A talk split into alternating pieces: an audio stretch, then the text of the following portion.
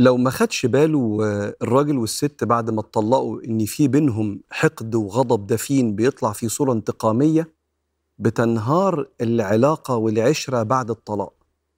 طيب يا سيدي ما تنهار وكل واحد يكمل في حياته. لا الموضوع ليه ديول انتقامية فيها اعتداء وظلم ما تستحملش تتحاسب عليه يوم القيامة وحتى في الدنيا. لأن لما ربنا اتكلم عن الطلاق نزلت الآية بالمناسبة الآية اللي هقولها لك دي في سورة الطلاق. ومن يتق الله يجعل له مخرجا ويرزقه من حيث لا يحتسب. أنت عايز ربنا يكرمك في اللي جاي. فاتقي الله وانت بتطلق وأنت اتقي الله وانت بتطلقي. ومن يتق الله يجعل له مخرجا ويرزقه من حيث لا يحتسب. ومن يتوكل على الله فهو حسبه. ربنا هيكفيك لو مشيت بالمعروف وبالإحسان. أول خسارة بيخسرها اللي انهارت علاقتهم أثناء الطلاق هو أفعال تخريبية للذات عشان أندم جوزي ولا طليقتي؟ يعني طليقي أو طليقتي. أفعال تخريبية للذات. زي مثلا إن الراجل يتعمد يعمل الحاجات اللي كانت سبب في طلاقه مثلا من مراته. حياة منفتحة بطريقة معينة علاقات وسهر.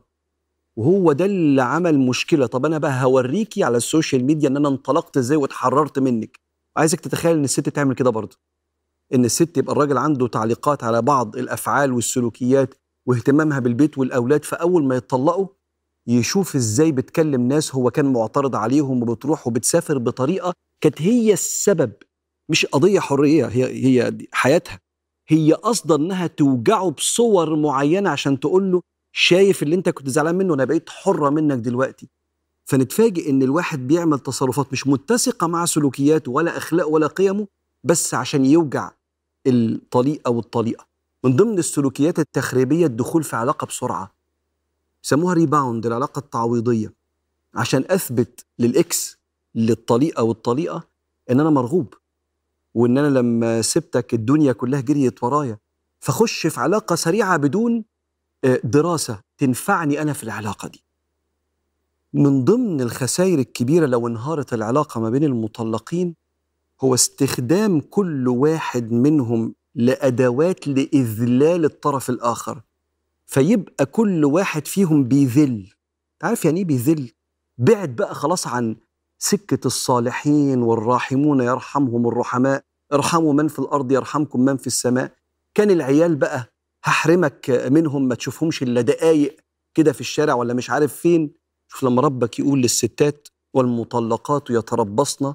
بأنفسهن ثلاثة قروء. ولا يحل لهن أن يكتمن ما خلق الله في أرحامهن إن كن يؤمن بالله واليوم الآخر. فما تكتميش خبر لو كنت حامل لأن ده ابنه. استنى.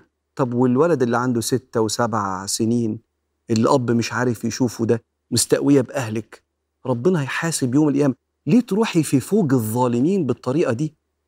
أو إن الراجل يبدأ يضغط بالفلوس. وبعدين ينقلهم من بيت هو قادر إن هو يعيشهم في نفس حتى الناس بتوع التربية يقول لك لما تتطلقوا ما تغيروش البيت. عشان العيال ما تتهزش. يقوم ناقلها في حتة أنا هربيكي وأعرفك أنت كنت عايشة في خير إزاي. الشيء الأخير هو اللي افترى على بعض عن طريق إدخال الأولاد في المشاكل. آه. لما رب العالمين قال ولا يغتب بعضكم بعضا المفروض محدش يغتاب أي حد كان قريب ولا غريب؟ أقبح غيبة لما الراجل يغتاب مراته عند العيال والست تغتاب جوزها طليقها بقى ولا هي طلقته عند العيال فتطلع العيال مش فاهمة. سموها في العلم ال golden rule بتاعت الحب. هو الحب كده؟ العيال ما هو بابا وماما المفروض يكونوا بيحبوا بعض حتى لما ينفصلوا اتنين بيحبوا بعض انفصلوا. أنا بتعلم الموضوع ده بيمشي إزاي؟ تطلع عيال عندها تشوش في مفاهيم الزواج ومفاهيم المحبة. وافكرك وانت حافظ أكتر مني بس محتاجين نعمل بالكلام ده. كلكم راع وكلكم مسؤول عن رعيته. فتطلع العيال عندها تشوه كارهه فكرة الحب والجواز فينتقل الألم والوجع والغضب والانتقام للأجيال اللي جاية. كل دي خسائر. بسبب انهدام العلاقة بعد الطلاق وهنا لازم الوقفة لإعادة الترميم والبناء.